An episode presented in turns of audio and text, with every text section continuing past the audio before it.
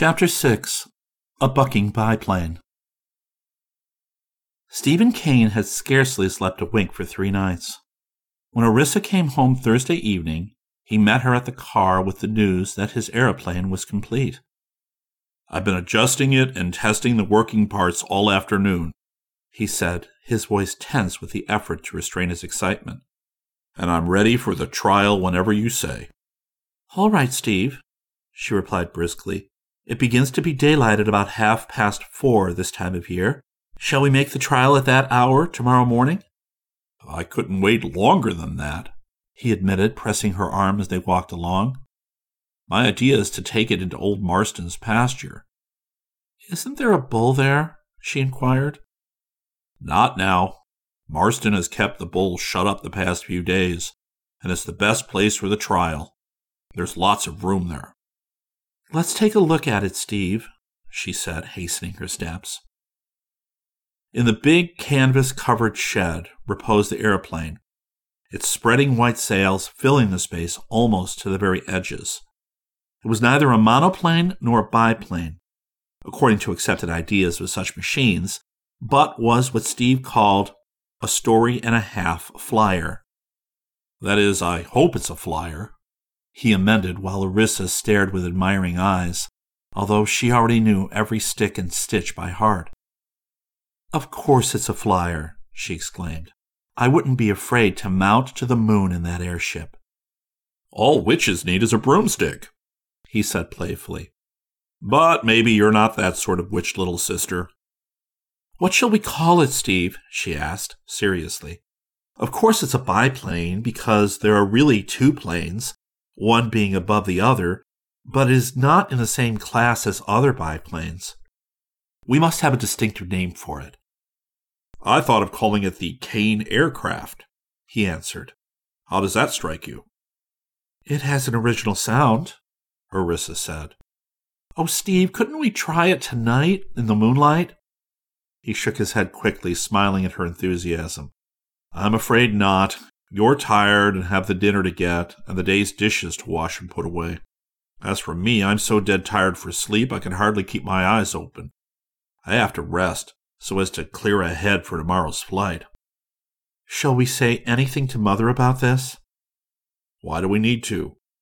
It would only worry the dear woman unnecessarily. Whether I succeed or fail in the trial, there will be time enough to break the news to her afterwards. Orissa agreed with this, Mrs. Kane knew the airship was nearing completion, but was not especially interested in the venture. It seemed wonderful to her that mankind had at last learned how to fly, and still more wonderful that her own son was inventing and building an improved appliance for that purpose.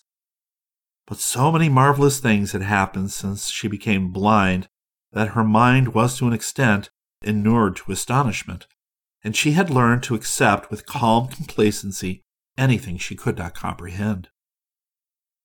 Brother and sister at last tore themselves away from the fascinating creation and returned to the house, where Steve, thoroughly exhausted, fell asleep in his chair while Orissa was preparing dinner. He went to bed almost immediately after he had eaten, and his sister also retired when her mother did, which was at an early hour. But Orissa could not sleep. She lay and dreamed of the great triumph before them, of the plaudits of enraptured spectators, of Stephen's name on every tongue in the civilized world, and not least by any means of the money that would come to them. No longer would the Kanes have to worry over debts and due bills. The good things of the world would be there, all won by her brother's cleverness. If she slept at all before the gray dawn stole into the sky, the girl was not aware of it. By half past four, she had smoking hot coffee ready for Steve and herself, and after hastily drinking it, they rushed to the hangar. Steve was bright and alert this morning and declared he had slept like a log. He slid the curtains away from the front of the shed, and solemnly the boy and girl wheeled the big airplane out into the garden. By careful manipulation, they steered it between the trees and away to the fence of Marston's pasture, which adjoined their own premises at the rear. To get it past the fence had been Steve's problem. and he had arranged to take out a section of the fencing big enough to admit his machine. This was now but a few minutes' work, and presently the airplane was on the smooth turf of the pasture. They were all alone. There were no near neighbors, and it was early for any to be astir. One of the most important improvements I have made is my starting device, said Steve as he began a last careful examination of his aircraft. All others have had a lot of trouble getting started. The Wright people erect a tower and windlass, and nearly every other machine uses a track. I know, replied Orissa. I've seen several men holding the thing back until the motors got well started and the propellers were whirling at full speed. That always struck me as a crude arrangement, observed her brother. Now, in this machine, I start the motor whirling an eccentric of the same resisting power as the propeller, yet it doesn't affect the stability of the airplane. When I'm ready to start, I throw in a clutch that instantly transfers the power from the eccentric to the propeller and then away I go, like a rocket. As he spoke, he kissed his sister and climbed into the seat. Are you afraid, Steve? She whispered, her beautiful face flushed and her eyes bright with excitement. Afraid of my own machine? No, of course not. Don't go very high, brother dear. We'll see. I want to give it a thorough test. All right, Riss, I'm off. The motors whirred, steadily accelerating speed, until the airplane trembled as if eager to dart away. Steve threw in the clutch. The machine leapt forward and ran on its wheels across the pasture like a deer, but did not rise. He managed to stop at the opposite fence, and when Orissa came running, panting, her brother sat in his place staring stupidly ahead.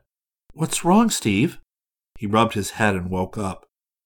The forward elevator, I guess, but but I was sure I had it adjusted properly. He got down and examined the rudder, giving it another upward tilt. I'll try again, he said cheerfully. They turned the aircraft around and he made another start. This time Orissa was really terrified, for the thing acted just like a bucking bronco. It rose to a height of six feet and then dove to the ground, rose again to plunge its nose into the turf, and perform such absurd, unexpected antics that Steve had to cling on for dear life. When he finally managed to bring it to a halt, the rudder was smashed and two ribs of the lower plane splintered. They looked at the invention with dismay, both silent for a time.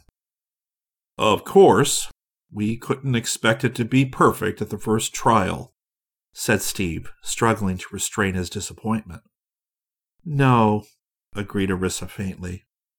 But it ought to fly, you know. Being a flying machine, it ought to, can you mend it, Steve? she asked. To be sure, it will take me a little time. Tomorrow morning we can try again. With grave faces, they wheeled it back into the garden, and the boy replaced the fence. Then back to the hangar where Steve put the Kane aircraft in its old place and drew the curtains, much as one does at a funeral. I'm sure to discover what's wrong, he told Orissa, regaining courage as they walked toward the house. And if I've made a blunder, this is the time to rectify it. Tomorrow it will be sure to fly. Have faith in me, Riss. I have, she replied simply. I'll go in and get breakfast now.